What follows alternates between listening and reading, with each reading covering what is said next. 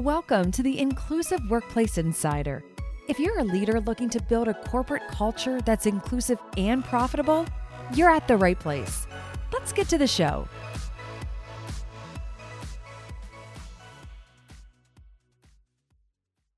Today, we are going to be discussing some of the practices that you should be aware of when you are onboarding remote employees. And the takeaways from today's discussion is going to help you to create just as awesome employee experience, even if you are onboarding employees remotely.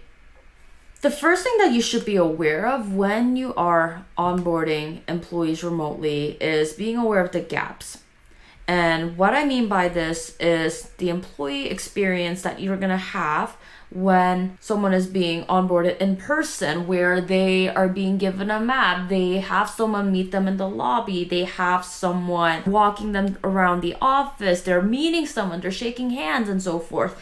That experience is to be a lot different when someone is being onboarded through digitally. I mean, yes, Zoom is great, WebEx is great, Skype is great, and all of that, but it's all through the screen and you don't really get to build the report as quickly as you would in person because in person you really get to meet them. You get to feel their vibe. You get to actually see the things that you might have missed when you were interacting with that person virtually. That element is going to translate when you are onboarding someone remotely. So whether that is not being able to meet other people as quickly as you would in person or they, they get to go out for team lunch together whilst remotely they couldn't.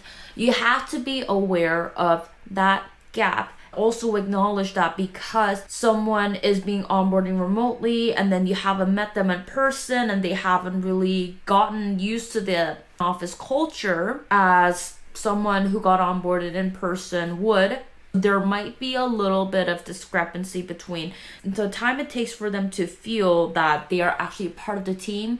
So be aware of that gap.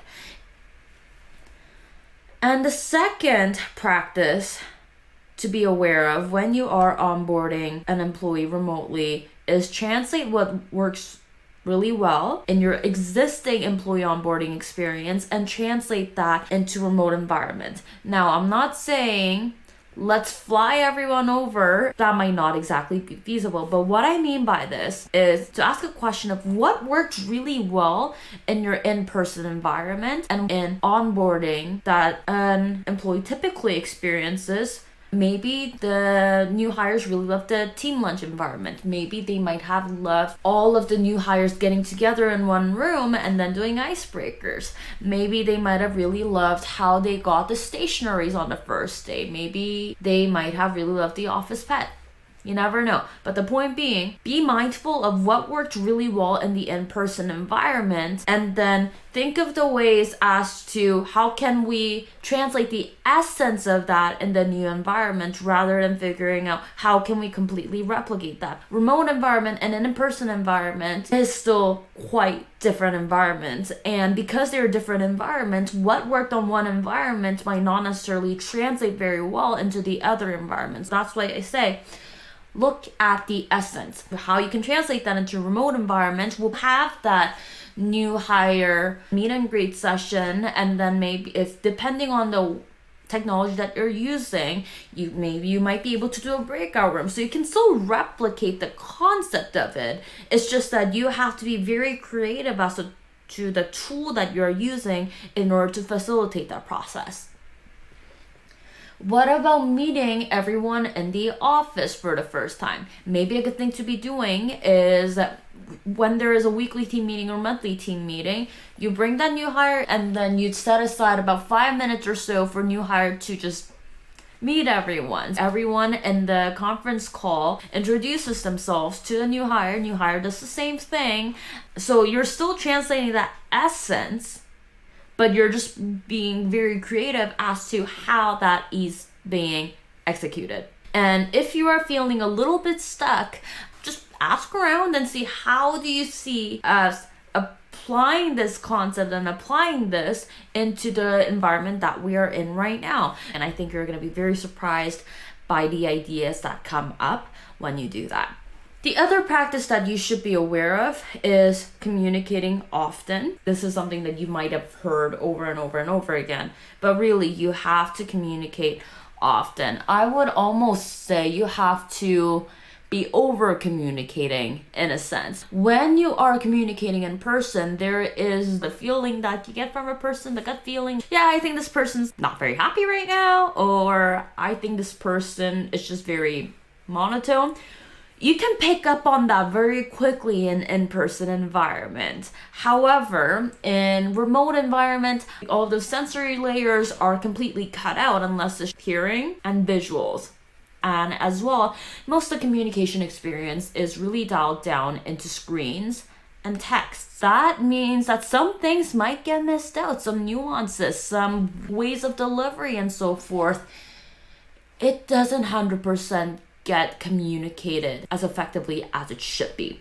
So, communicate often, and particularly for your younger employees, do be mindful of how they're used to communicating over screens and text. They are used to more communicating like emojis, GIFs, memes, which again, gonna be a different discussion, but give them on demand feedback and don't leave them in the dark and be aware that experience is just gonna be very different. And just always check in with them, but do it in a way where you're actually getting more open ended responses from them rather than just a yes no. So, those are the best practices that I wanted to mention when you are onboarding someone remotely. Number one, be aware of the gap between in person onboarding and remote onboarding. The second being translate what already works into a remote environment. Do not try to replicate it, just focus on the essence of what works. And then the last thing being communicate often, but do not get to a point where you're micromanaging. That is that in terms of the best practices. If you found value in this today's discussion, please share with your team members or any other peers that could use this particular information. We will chat next time. Bye bye. Thank you for tuning into this episode of Inclusive Workplace Insider. Check out the show notes for additional resources and links. And if you'd like to see how these ideas can be applied in your organization, head over to inclusiveworkplaceinsider.com slash idea. See you next time.